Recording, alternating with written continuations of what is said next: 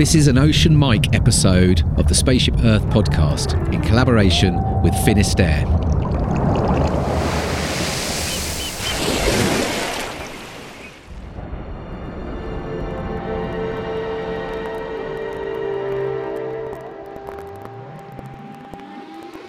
Paul, welcome to this Ocean Mic episode of the Spaceship Earth podcast, bonus edition.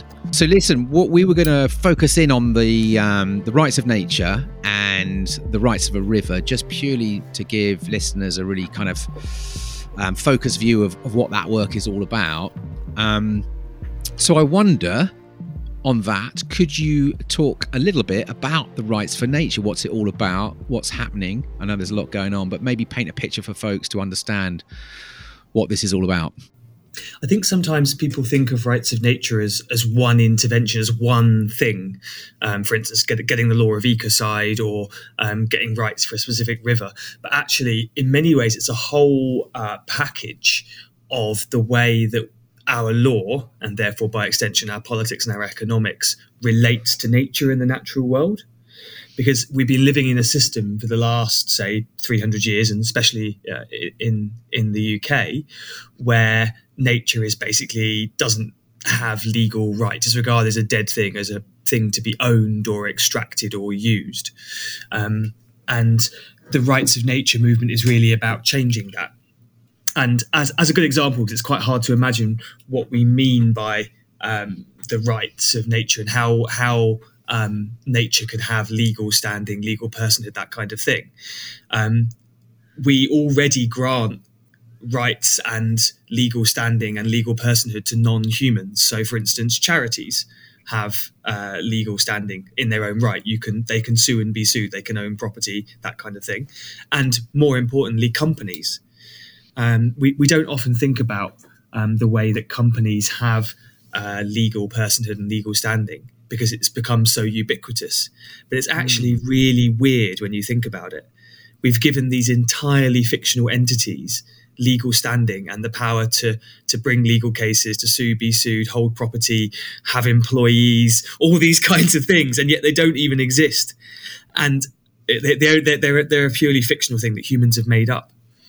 And I think it's a real testament to the intelligence of lawyers that we managed to give legal rights in personhood to entirely fictional entities like companies before we gave them to um, trees and rivers, mountains and wildlife, things which actually exist and which we depend on for our own existence as well. So yeah, God, it's that's, that, there's quite a lot to unpick there, wasn't there? that that opens it right up, doesn't it? So just, what, just, what, I'm asking you to do is basically just, just completely rechange your idea of the, the way the world should exist and what should have legal rights. it feels like there's there's been quite a lot of of happening happening all over the world actually in the rights for nature. I get a sense that there's projects and people and lawyers.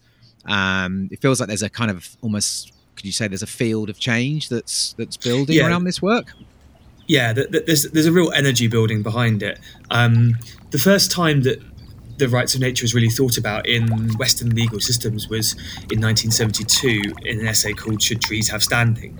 And for the next kind of 30 years, it was a kind of academic interest, but not really one that was regarded as having much practical um, practical application. And then since around the turn of the millennium, there's just been an ever increasing number of rights of nature intervention, some some more effective than others, um, ranging from uh, constitutional interventions, so um, Bolivia putting the rights of Pachamama in its constitution, and Ecuador also putting rights of nature in its constitution, um, to legislative interventions like the Wanganui River in New Zealand being given self ownership and a guardianship body and, and legal rights, um, and other legal cases around the world um, where rights of nature have been argued um, to try and stop environmental destruction. Um, the, the one in Ecuador was particularly interesting because that actually has had a practical impact. Last year, um, the constitutional provision was used to stop uh, oil drilling in the Los Cedros case. So that was actually an example where it wasn't just put into the law, but had a real practical impact as well. So it's, it's definitely having a, a it's definitely got energy behind it, and it's happening more and more around the world, which is great. Um, the key question, of course, is when you come to a country like the UK, where we've been separated from nature for so long that politically it feels very difficult to get a legislative rights of nature intervention. You know, we, we, we can barely pass, well, we, we can't even seemingly pass laws to stop water companies filling our river with shit. So, how are we yeah. going to get them to pass a law saying that, that rivers should have rights? You know, it feels, feels like a big leap. yeah, yeah but so that's i mean yeah it's fascinating isn't it so what so what um so on that because there's two things that are coming up for me one is like um, from the projects that are already existing. How does the I guess when you've got a you know a big corporation trying to come into say a river and, and drill, it's more it's clearer how the rights of that river would be responded to. But how would it play out in more sort of day to day things? Do you know what I mean? Like um who who is that you know who who sort of becomes the voice if you like that can actually represent the you know that that that natural environment that's that's at risk? Yeah it's a really interesting question and actually it's one that an answer hasn't been given yet. This this is the fascinating thing about rights of nature. We're effectively recreating a whole worldview and legal system at multiple levels to deal with nature or, or to rather to bring nature into the human legal system and make sure that its voice and interest is represented within that system. And that is the work of a, of a lifetime, probably more than a lifetime. As I say, it's not not one single intervention. And as, as an mm. example of this, it, it needs to happen at all different levels because for you as a human, your rights aren't just protected in one thing; they're protected at at multiple different levels. So, for instance, your your right not to be um, killed along with your ethnic group is protected at international level by the crime of genocide, right? And that, in rights of nature terms, would be represented by the law of ecocide, which is a current campaign to to change the international law to include ecocide. But ecocide, an ecocide law wouldn't stop. Um, uh, destruction of just a, a, specific woodland or one river, probably in the same way that um, the law of genocide doesn't stop one human being murdered you know, because that your your right to life then is protected um, mm. at uh, a national level by the crime of murder. But also, if you think about it, your right to life, the most sacrosanct human right that we have, is also in many respects not protected, and that's why law is a constant process of, of, of, politics and campaigning to to uh, ensure that your rights are protected. For instance, although uh, if I locked you in a room and filled that room with car exhaust fumes and, and poisoned you to death, I would be guilty of the crime of murder.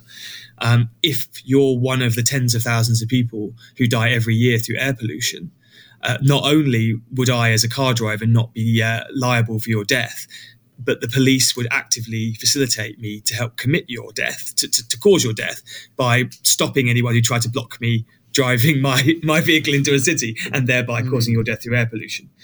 So the, the answer is it's quite it's quite complex, and we are. Is, is it? Um, yeah. Sorry, go on. No, is it? I was just thinking when our in our you know our longer form conversation is this is this a similar is this the causation piece again? Yeah, it goes it goes back to that, and mm. it, it it shows the levels at which we will actually need to institute laws and frameworks to protect nature. Um, to me, I think one of the most interesting starting points is to bring about guardianship and legal standing for nature. Because although that doesn't actually change the legal position, it doesn't actually change the legal rights as such, it at least allow, allows nature's voice to be heard within that legal framework, if that makes sense. So, like a community creates a guardianship around, you know, a a place or a some kind of uh, natural environment. Is that what you're speaking to there? Is that the, yeah, I mean? If, yeah. Yeah, we, we can go to the Wanganui River as an example of this. So actually, so the Wanganui River was by statute given self-ownership, legal standing, and a guardianship body to look after it. But the actual laws governing the Wanganui River weren't weren't instantly changed. So, for instance, they, it, it, a law wasn't passed; they could never abstract water from it, or humans couldn't use it at all. It just meant that there was a guardianship body and the, the river would have standing to bring a case to say, actually, this water abstraction is wrong because it's violating this law, which is causing this problem. Do you see what I mean? Yeah, got it. And got it. At, at, the moment, we have lots of laws, even relating to nature, which just, just aren't upheld or enforced. And actually, if our rivers had proper guardianship bodies and could bring legal cases in the names of the river, it would instantly make a massive difference, even within the current legal framework. Because, for instance, um, Thames Water on the on the River Roding have repeatedly put sewage into the river, which is just it's just a criminal offence. They've admitted it's illegal, but they can basically carry on doing it, doing it with impunity because the person, the, the group that's supposed to, the body that's supposed to deal with that matter, the Environment Agency, just doesn't care or doesn't have the resources to deal with it. Whereas if the River Roding had a guardianship body and guardians looking after it who could bring legal cases, they, they would have won those cases because the law says those sewage spills are illegal. And therefore, they would be able to bring those cases to try and stop Thames Water doing it. And th- there are there are specific changes that you could do almost instantaneously that would actually start flipping the law, the laws we currently have. So actually making them enforceable. So as an example, uh, something that I've been advocating for is what, what I call environmental bounty hunting. So just saying, okay, we don't change any of the laws, but we say that um, anyone or, or sorry, a guardianship body can bring a claim in favour of the river, and if the water company is found to have um, committed a crime under the current laws, then the fine that they would get for that, instead of going off to the Treasury, as it currently does, into the general government budget, goes directly back onto the river and can help fund the work of that guardianship body. It will become self-funding, and just just with the fines, for the crimes that Thames Water have committed on the Roding in the last five years, it could fund a team of probably 10 to 20 people acting in favour of the river's interests. And, and, going after other people who are also infringing the rights of the river. So people who are fly tipping into the river, just doing investigations them, bringing in prosecutions against them, the fine going back into the river. So even with the laws as they currently are, changing no laws whatsoever, just shifting the way that, that the river is uh, the river acts is allowed to act within the legal system, giving it a guardianship body and letting that guardianship body act on its behalf could have massive impacts in the here and now.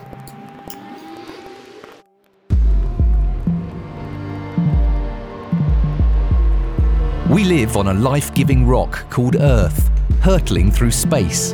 How bonkers is that? You're listening to the Spaceship Earth podcast, Ocean Mic episode with Finisterre.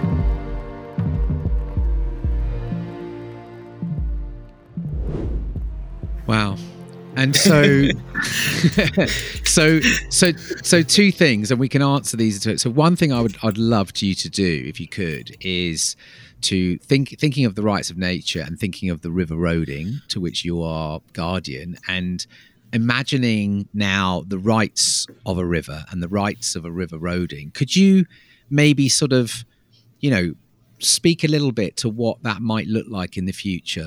it's actually almost slightly hard to fully imagine in from the current viewpoint what the full rights of nature would look like in a system in which we properly respect and look after nature because our system is so broken and actually in some ways maybe rights of nature might not even be the fully correct the the, the dream end point because they in their own way have problems as well but starting off we may not be able to fully know what the rights of nature are, but we do know what the wrongs of nature are.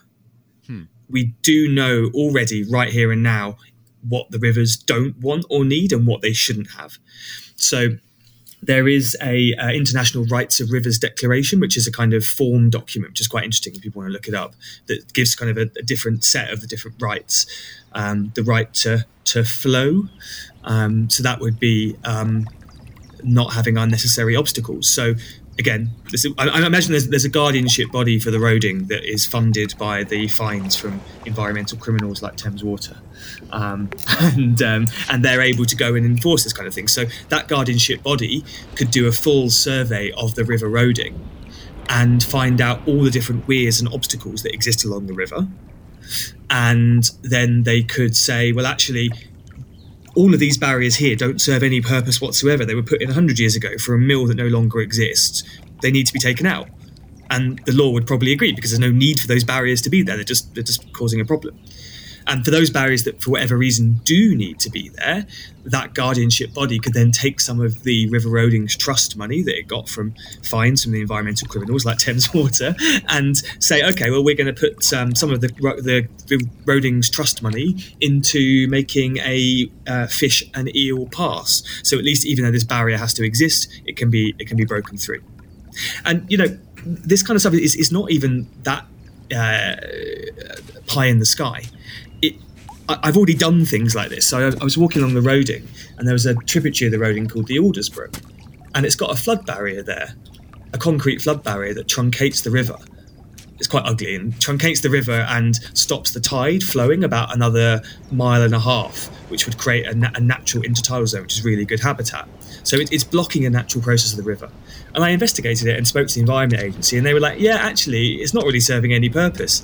It's put in the 1930s, and it's now um, not serving any purpose because there's a different flood barrier elsewhere, and actually, it could be removed. But the point is, no one had ever even bothered to question it because no one is doing that task of saying, actually, what are the different rights and interests here?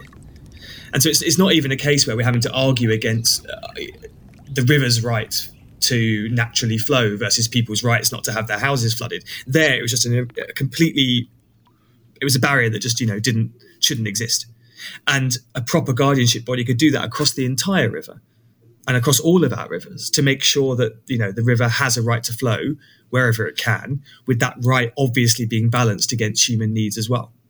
One example. Another example is the right not to be um, polluted with rubbish. Um, and again, there's lots of different things that a, a guardianship body could do there, from organising direct uh, litter picks like we're already doing on the Roding, but also to um, maybe bringing legal challenges against packaging producers, saying, well, actually, you're producing this packaging, but you've got no plan as to what to how you're going to stop it ending up in the environment. And here is all of your packaging that we've collected out of our river. Please tell me what your plan is to stop this happening in the future. And sewage, you know, again, acting on the same, the laws that all currently exist, we don't even know all the outfalls that exist on the Roding. We've got no idea. No one has even mapped the ball, which is shocking. So a guardianship body could properly map all of the outfalls, work out where they're coming from, and monitor them. A number of illegal sewage spills on the Roding. The only reason that anyone even knew they were happening is because I happened to be walking past in my spare time to monitor them. And there should be someone from a paid guardianship body walking the river every week, all of it, to make sure that everything is in order and there aren't these illegal spills going on. And if there are, to take immediate action to stop them and to ensure that those who are guilty of a crime by doing that illegal overspill are punished. I could go on all day but I'm not sure how much your listeners want to go into the details. But I, th- I, think you can start to see the pattern there of what yeah. a difference that kind of guardianship body acting in the interest of the river could make. And that is in the here and now. That is not waiting for some utopian future, you know? Yeah, no, it's it's fascinating, and it, but just uh, again, just because I know we, we we haven't got long on this one, but I just thought um, there was a couple of things that came up as you were speaking. One was like, um, you know, obviously those are the those are the sort of immediate, you know, the sort of important, urgent, and actionable things, as you say, that you're kind of already doing that could could be put in place. What about like sort of other other life within the river. How does that play out in in this work? Like because again, you know, obviously, like everything, right? A river is a complex ecosystem that's made up of all kinds of other species and. Uh, and, and how in your in the work you're doing on the rights of nature and, and, and the work that's going on is that is it is and I guess you know this is why it's so complex but is that featuring as well yeah, um, both both again in the here and now, but also in the kind of uh, more imaginative realm. So, an example I like to give is what uh, the little tale of the barking sand martins, um, which uh, I don't know if you know about sand martins. They're no, no, really cool us, birds. Us. No, so they're, they're, really amazing birds. They um, uh, they spend the winter in sub-Saharan Africa and then they fly over to the to Europe and to the UK, and then they nest in sandy cliffs. Um, but other than nesting, they spend most of their time on the wing. They just fly around all the time, and they're amazing to watch. They have a very beautiful acrobatic flight. Um, that's sort of a, a, free acrobatic show provided by nature, you know, and. Yeah. Um, a few years ago, I, I, noticed these strange birds on the roding, and I just started observing them and tried to work out what they were. And I'm, I'm no ornithologist, but eventually, after some, I, I, noticed them sort of flying into a wall. I was like, "Why? Where? What are they doing? They're just like bashing into a wall on the river." like a solid concrete river wall. And so I went to view it from a different angle, and they weren't actually bashing into the wall; they were go- they were flying into concrete drainage pipes. Um, and so from that and a bit more identification, I realized they were sand martins. Um, and they basically fly from sub-Saharan Africa to nest in a concrete river wall uh, next to a Wickes car park opposite a BP garage and uh, within like you know right next to a giant thundering main road and Tesco Express in the center of Barking, which I just just, wow. I just find the contrast contrast yeah. really, really kind of beautiful yeah. and intense at the same time. Yeah. Um, but no, the key thing is, no, no, one had even realised those sand martins were there. No one had known. And then um, we found out from um, the River Roding Trust landlord, the Crown Estate, that um, a property developer wanted to uh, rebuild the river wall there. And had we not known about the sand martins, they would have just rebuilt that and either destroyed, killed the birds or destroyed the colony and the nesting colony by making it a solid concrete wall. And so when we then negotiated with the developer, we said, look, it's fine for you to do your wall, but you need to do it outside of nesting season and make sure all the existing nesting holes are reinstated and ideally provide a few more for them. And actually they said, yeah, that's fine and that's I think this like beautiful example of guardianship. Yeah. It's just no- yeah. knowledge of knowledge of the natural world that is there, and then just acting in its interests. And a lot of the time, that can be done perfectly easily without compromising human interests. It's just about having that nature's voice is voice represented in it. You know. Yeah, and so to go to a more imaginative dreaming world, you know, it's just like in the future when they when they build a riverside development just soften the river walls and or provide nesting holes for kingfishers and sand martins and um, make sure that there are uh, marginal aquatic trees like uh, willow and aspen and alder planted there rather than just con- having a concrete or metal wall that goes you know into deep water and plonking your flats next to it yeah, it's beautiful. It's just, it just again, it's this whole thing, isn't it? If we if we begin to see the natural world as our family, if we begin to consider everything that is more than human is part of our wider extended family, then it allows us to think, well, how how can we um, speak to, integrate, and connect with this wider family when we're yeah. thinking about our sort of human centered development?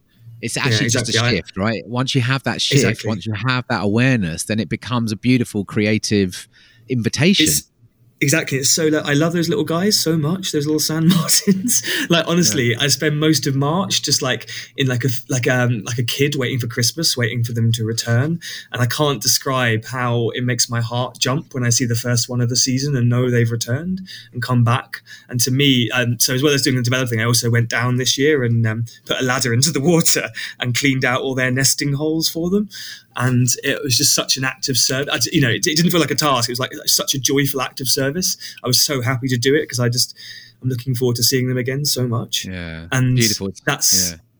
that's that's how things change when you see yourself as as you say as part of the kind of family of nature and as part and its human guardian rather than as as separate from it. Beautiful. Listen, Paul, because uh, we'll we'll end up doing another episode here. I know you've got to run as yeah, well. um, we've gone way over time already. I know, but just just just to, just to finish off, if folks are interested in rights of nature work, um, what you know, what what can they do? How can they help? Or is there ways that you know people can support this this work that you're and I, I know many other lawyers are involved in? But what what what's what's what's needed to help keep putting momentum around this work? Yeah, I mean, it's it's that's a really good question. It's about it could do with support at all different levels. So it's about what really speaks to you.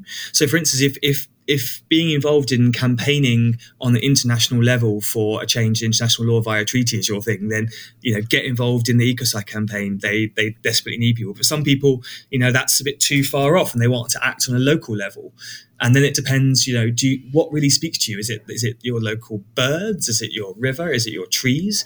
And if it's your trees, set up a local network of, of tree guardians who will check that the local trees are all protected with tree, preservation orders. We'll check local planning permissions to make sure there's no sneaky tree felling going on there, and we'll, if necessary, organise protests if, if local trees are threatened.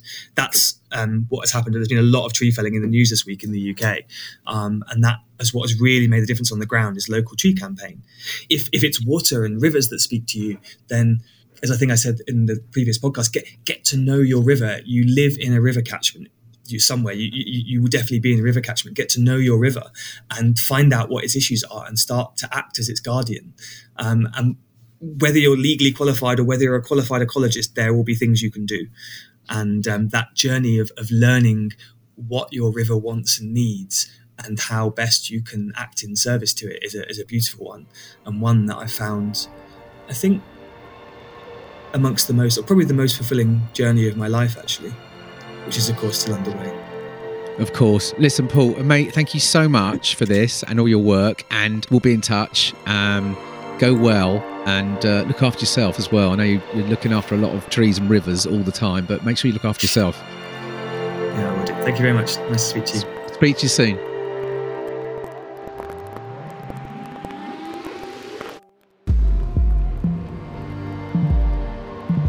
If you've appreciated listening to this podcast, would you consider sharing it with a friend or leaving us a rating or review via your podcast provider? It helps more people to find us and we'd be most grateful. This podcast is created in service to life for you. It takes time, funds, and energy to make. If you'd like to contribute to the running costs, you can donate the price of a cuppa or a pint. Find the link on our website. This podcast wouldn't exist without the following crew Charlie Shred, Audio Jedi, Seaman Home Burgess, Engine Room, Willow Burgess, Jingles,